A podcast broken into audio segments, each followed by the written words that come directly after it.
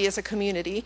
Thank you for the word that you have put on Joe's heart. Please help us to all get ready to hear it and to learn more about your word and have faith and hope. In Jesus' name, amen. Sometimes when uh, the way Jen gives announcements and the way Megan leads worship, it's like you've already gotten a sermon. We can just go home early.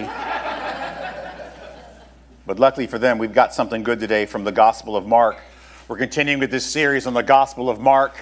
Uh, by the way, if you're not following Mark the Evangelist on Twitter, at Mark the Evangel 1, you need to do that. You're missing out on a lot. These messages actually start Sunday afternoon when I get home and he starts tweeting.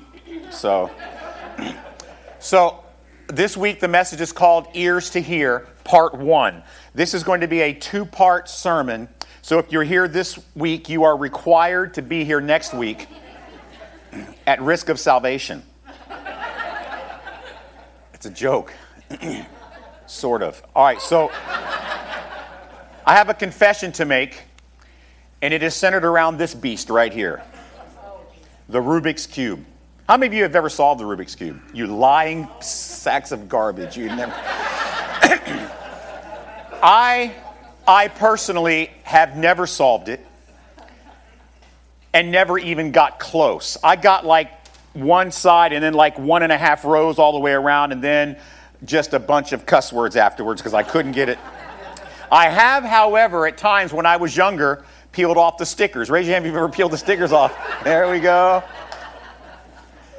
But later on, I got a lot more advanced in my Rubik Cube solvedness, and I learned how to take it apart and put it back together. Anybody ever done that? No, I solved it. Look, it's right here on my desk, right there. To this day, the Rubik's Cube has just never, and I'm not stupid, I don't think, but it's just never clicked with me. The secret to solve it remains a mystery. And it probably always will because, frankly, years ago I gave up. Have you ever had, though? I, I can imagine what it would be like one day if I just picked it up and I was bored, okay, I'm just going to try. And I started doing it, and all of a sudden it clicked for me, and I, oh, now I get it. I'd be having fun. I'd be, I'd be, you know, live watch party on Facebook or whatever as I solve it, you know. And, and so, but have you ever had one of those moments in your life when a mystery was somehow revealed? A revelation that was so profound it made you realize that the way you had been looking at things all along, all before, the way you had thought about things was completely wrong a moment of epiphany that brought immense satisfaction and maybe even some comfort when something puzzling became crystal clear. And that, frankly, is the nature of this portion of Scripture from Mark. It is the Rubik's Cube of theology. I thought that was pretty clever right there, what I just said the Rubik's Cube of theology. So there are two places in Mark where he spends a lot of time on Jesus' teaching. A lot of Mark is quick moving. He went here, then he went there, and three or four verses at a time. Mark chapter 4 is different. It's a very long, expanded teaching. And there's only one other place where he actually does expanded teaching, and it's in chapter 13. So there's two places where Mark abandons the quick Twitter feed type of approach to the story of Jesus, and he goes in depth. So if Mark does that, and by the way, it starts here, this first one, and goes for 30 verses. There are several different parables, but they all have one main Rubik's Cube type of truth. So if Mark takes time to focus on these teachings and it's a complete diversion from his normal strategy, don't you think you probably should listen? His emphasis here means that Mark believes this is a very important passage and we're going to have to take two weeks to cover it. So let's look at the first 13 verses of the passage. And he began to teach beside the sea, and a very large crowd gathered about him, so that he got into a boat and sat in it in the sea. Remember, he's done that once before to get away from the crowd. and the whole crowd was beside the sea on the land, and he was teaching them many things in parables. And in his teachings, he said to them, Listen, behold, a sower went out to sow. And as he sowed, some seed fell along a path, and the birds came and devoured it. Other seed fell on rocky ground where it did not have much soil, and immediately it sprang up. But since it had no depth of soil, and when the sun rose, it was scorched, and since it had no root, it withered away. Other seed fell among thorns, and the thorns grew up and choked it, and it yielded no grain. Other seeds fell into good soil and produced grain, growing up and in increasing, yielding thirtyfold and sixtyfold and a hundredfold.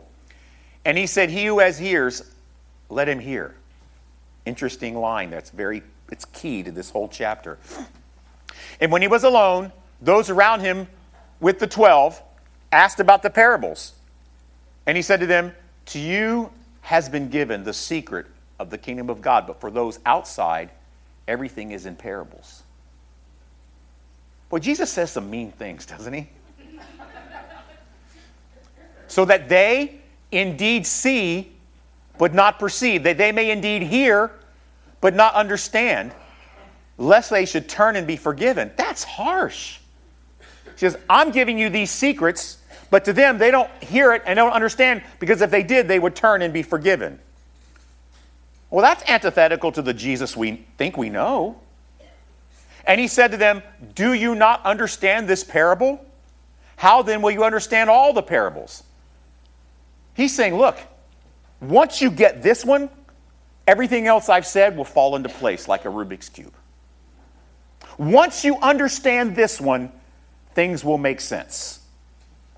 And so the tweet this week, uh, Mark the evangelist, he's talking about Jesus says he's sowing seeds on different types of soil. Most of the crowd didn't get it, but disciples were asking him to clarify what they think they heard. Sounds like Jesus says only certain people will believe the gospel. And then he Googled a pic of a guy throwing seeds. So he's very good at Google that, Mark. Three applications in each passage history, theology, and personal. Let's look at the history. I want to talk about seizing the moment.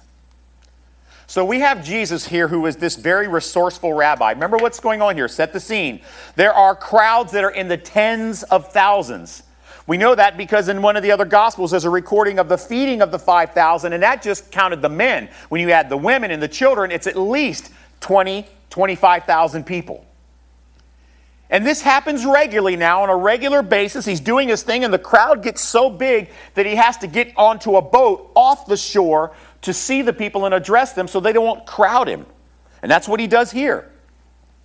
This is something that no other rabbis ever thought of. Frankly, because no, ever, no other rabbis ever had to get away from the crowd that wanted to hear him that was so big that he has to preach from a boat. The water would have this amplification effect as it comes off the lake surface and goes onto the hillside. And I've, I've been to the place where they think this sermon took place, and there's a shore, and, then the hill embankment like this, so people could come down. They could almost sit like in a stadium kind of feel, and he'd be on the water. The, the sound, if you've ever been on the water, you know sound can travel across the water really far. So he's on the water, the sound comes off the water up the hillside as people are listening. In addition, Jesus has spent a lot of time with this crowd. he knows the region really well, he grew up there. And from there, he knows his audience. And so, like any good communicator would, and he's the best ever to walk the earth, he uses tools and examples that would relate to the audience who's trying to listen. Enter the idea of parables. Let me tell you what a parable is. That's the Greek word, parabole. It means a comparison, parallel, on, on, alongside, parallel. That's where we get the word para, means side by side. Parable, a comparison of one thing with another, placing one thing alongside another. That's all a parable is. And that's when he says the kingdom of heaven is like a seed and a sower. The kingdom of heaven is like wheat in the tares. The kingdom of heaven is like a dragnet. The kingdom of heaven is like, and he uses parables to say the kingdom of heaven is like this. There are over 60 parables in the New Testament in Matthew and Luke, and there's a few in Mark. And Jesus' parables, all throughout the New Testament, are extremely effective because here's why, guys they're simple. They're intended to make truth understandable and accessible. They don't have these high minded, falutin meanings, these, these things that are really hard to understand. They're straightforward stories communicating clear, simple, spiritual truth. It doesn't take a Dr. Gillespie to get them.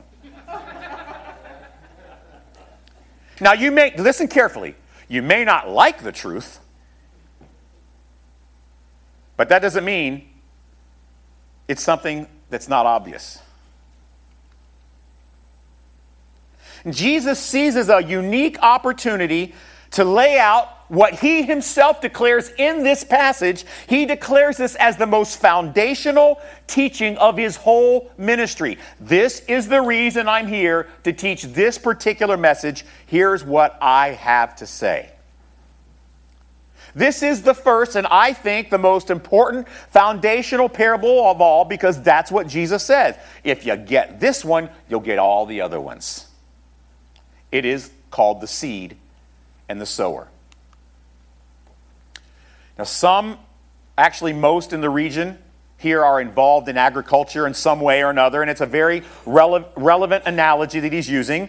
And this wasn't in a super efficient way to sow seeds because there's no equipment, there's no tractors, there's no ways for them to, to go through and go to a field and plant seeds. So, what they had to do is they would have a bag of seeds, they would take their hand, and they would throw it all over the place indiscriminately throwing it, trying to cover every inch of the field. In the corners where maybe they aren't kept up as well, well, right where the field uh, goes up against the road where it's trodden underfoot and people are there, he's throwing at different places. Some places in the field, the soil's not very deep. They would slowly cast them out, small seeds all around, so you can't really control where they all land. They go from one edge of the field to the other along the roads. Then what they would do is afterwards, after they've sown all the seeds and they've done as good a job as they can throwing it around, thousands and thousands and thousands of seeds, as many as maybe would be on a hillside listening to Jesus preach. Then they would plow behind them, try to get the seeds off and underneath, burying the seed into the soil as best as they could. And then they wait after all that work throwing seeds wherever they can, plowing it up as best they can. Then all they have to do is now just hope for a good rainy season because there's no irrigation technology. Then they'll see which seeds grow and which seeds won't, where in the land it's not working, where it is. And Jesus explains that there are tens of thousands of seeds that are sown, and there were only one of four circumstances that they would actually grow. We will discuss that next week. That is not the topic for this week. We'll explain that next week. So he, sa- he does this parable about the seed and the sower, and the disciples say, Wait, he said what? See, Jesus explains that while the sower will throw the seeds everywhere, only the seeds that fall on fertile soil will grow. And the disciples are a little bit perplexed and they want further clarification. See, I don't think they were asking, wait a minute, Jesus, we don't get it. No, I think because they had ears to hear, I think they understood it, they just didn't like it. They don't like what they just heard. What do you mean? Only some will follow Jesus? That's not the point of your ministry. Isn't it for everyone? Don't you want everyone to follow? See, here's what's going on there is a superficial fascination with Jesus as evidenced by the crowds. But there's not many real followers true believers. They're likely already, these disciples, perplexed as to why so many are hanging out with Jesus, but yet they're still resisting his claim that he is made of being Messiah. Why can't you guys just see it? Surely, sooner or later, Jesus is going to preach another message, heal enough people that everybody will come into line. I mean, the nation of Israel at this point, everybody knows it is politically and spiritually in a situation where they have great anticipation of Messiah. They want to be rescued from the Roman Empire. They are waiting for the chosen one of God. And here he is, and clearly it is, right? He's healing people, he's casting out demons, he's preaching unbelievable sermons in the synagogue that the religious people get upset at. People say that they are marveling at his teaching. There are tens of thousands of people following him, and they can't see that he's Messiah. What is wrong with them? Here he is. Why is it this way? This is our opportunity for national repentance. Where is our national redemption, people? And so I'm sure the disciples were thinking at some point there's going to be just a massive flood of disciples just like us. I mean, it's clear to them who Jesus is. They believe who he is, who he says he is. He has command of truth. He has healing, the power over evil. And they have given up everything to follow him. And frankly, it wasn't that hard of a choice. The scripture says they left their nets and their money changing tables and everything they did immediately.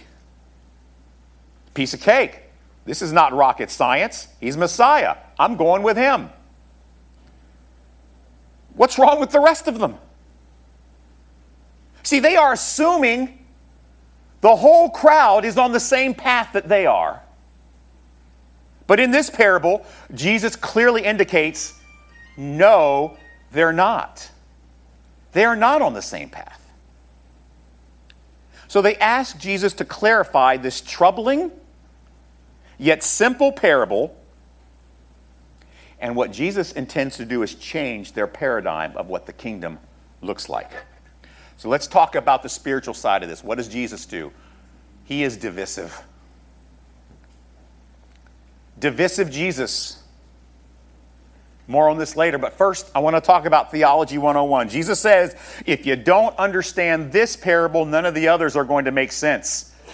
So Jesus saying, listen to me, this is a very crucial teaching.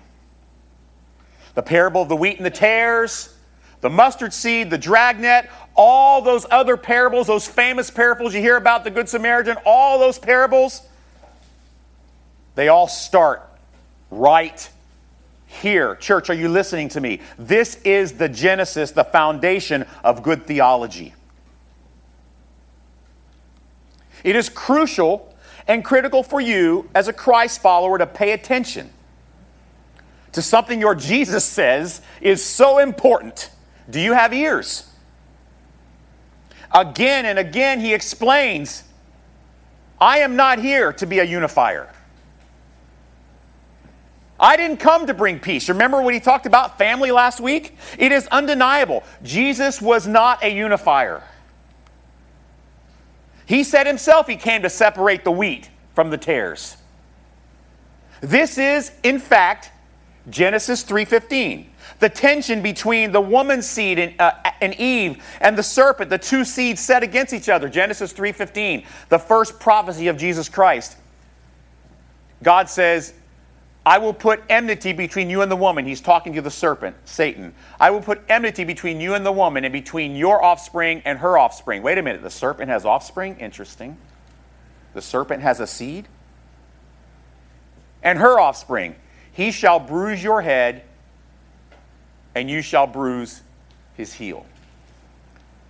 From the very beginning, it was a divisive Jesus message. There are two seeds here one of the serpent and one of the woman. And what Jesus does in this is he does something that is very troubling, frankly, for a lot of theological systems that are alive today. And that is this Jesus is hiding truth. See, the disciples heard what Jesus said, they just had trouble accepting it. I mean, their question wasn't out of ignorance. Wait, Jesus, let me get this right. We've been following you around. We're serving you. You're healing all these people. These thousands and thousands of people are following you. You mean not all these people see you as we see you? Don't you want them to follow you, Jesus? I thought you wanted all this. Please explain. What Jesus was doing, and get this is beautiful. This is just beautiful. What Jesus was doing he was teaching a private, coded message to his disciples in front of tens of thousands of people. He says, I speak in parables so they won't hear it, but the truth is for you to hear. It's like thousands of people, and he's talking to some special ones. You ever been in that situation?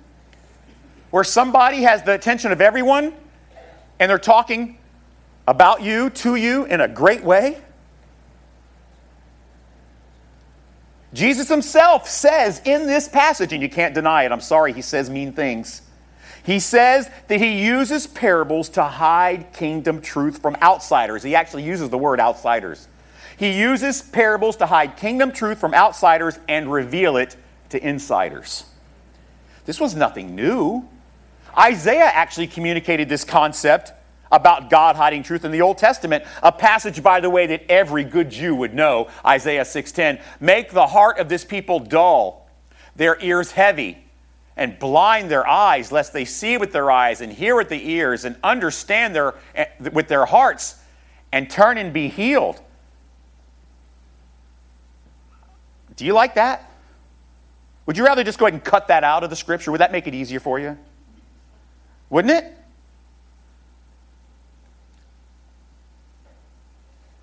See, hiding the truth, apparently, I mean, how many times do you just say, go and don't tell anyone?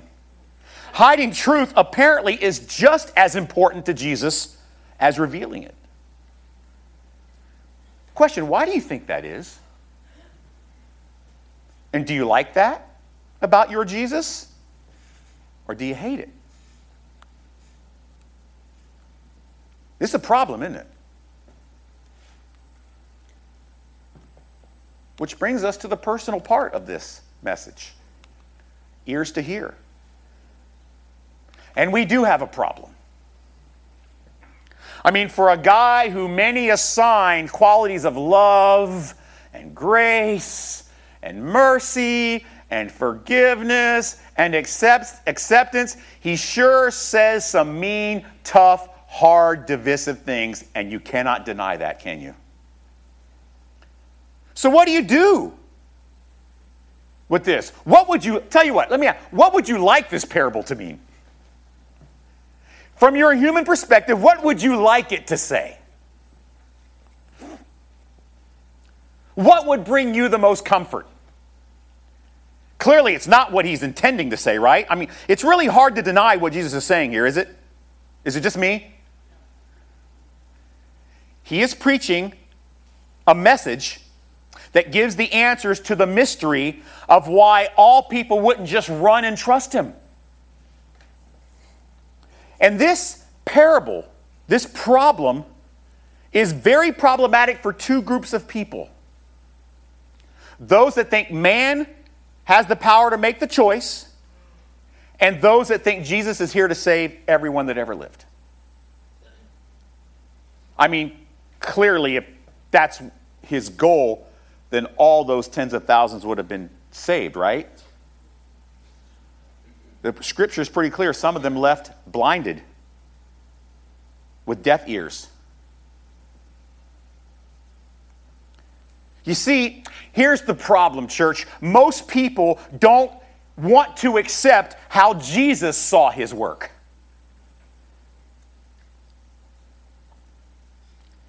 He wasn't here just to bring new truth. Luke 13, 23 and 24. And someone said to him, Lord, will those who are saved be few? And Jesus said to them, Strive to enter through the narrow door. For many, I tell you, will seek to enter and will not be able. Hey, qu- question, church. Do you like this Jesus? Do you like him? Does this Jesus jive with the Jesus you think you know? Do you think I like saying this stuff? It doesn't make for a big, happy, warm, fuzzy church service, does it? But I can't sugarcoat it. It's in the Word. I just got to tell you what it says.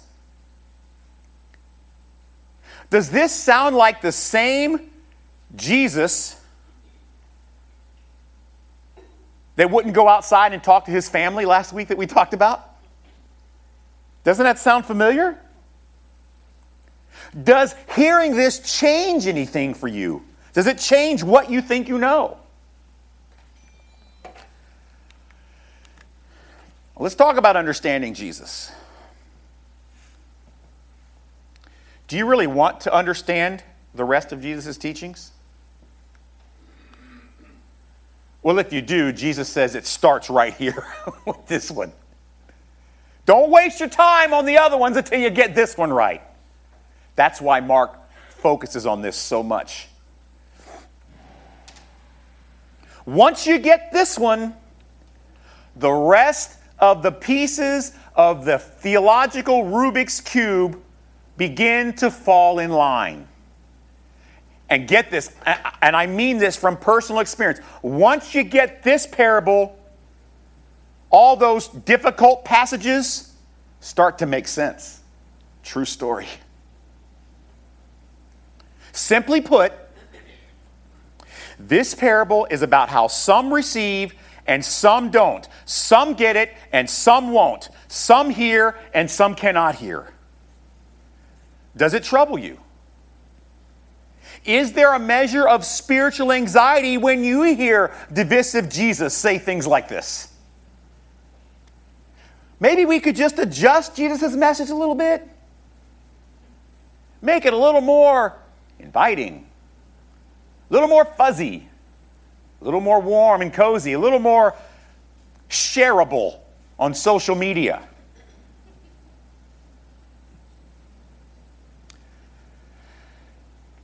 Listen, I'm going to tell you this. If you don't care about what this passage is teaching, well, you better come next week for sure. it will be crucial for you to learn why you're not following Jesus today. And that's what we're going to talk about next week all different types of soil. But if you are concerned about how important Jesus says this parable is, whether you completely understand it or not yet, the fact that you're concerned about whether you get it, that's a good sign. You know why? Because you're listening. You have ears to hear. That's why our Jesus says, He who has ears, let him hear. He is, this is beautiful, and I, this gets just chills up my spine. You know what he's doing? He is calling his sheep, and they hear his voice. My sheep hear my voice, and I know them, and they follow me. I give them eternal life, and they will never perish, and no one will snatch them out of my hand. When Jesus says, He who has ear, let him hear, here's what he's saying If you're my sheep, you hear my voice, and you're going to follow. Could you imagine how the disciples must have felt when Jesus said, Well, you know, this truth is for you, especially for you. I've enabled you to hear. Isn't that cool?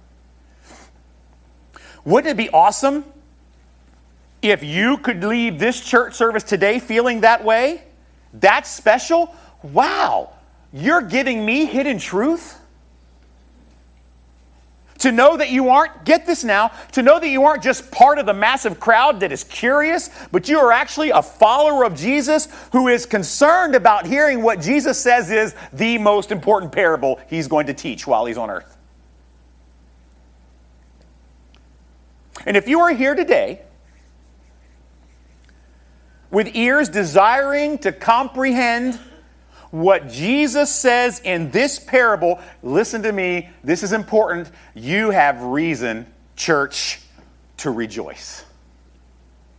If you are concerned about what your Jesus is saying, you have reason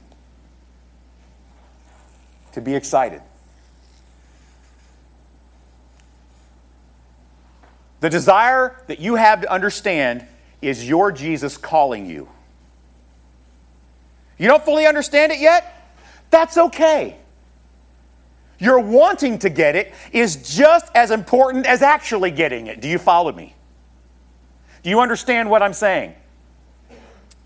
That desire to understand is Jesus calling you, and you are hearing his voice. You aren't in the massive crowd just to follow Jesus out of curiosity and what the church can provide for you. You are actually one of his sheep. Your name is written in the Lamb's book of life, and Jesus' parables contain hidden truth meant specifically for you. How humbling is that?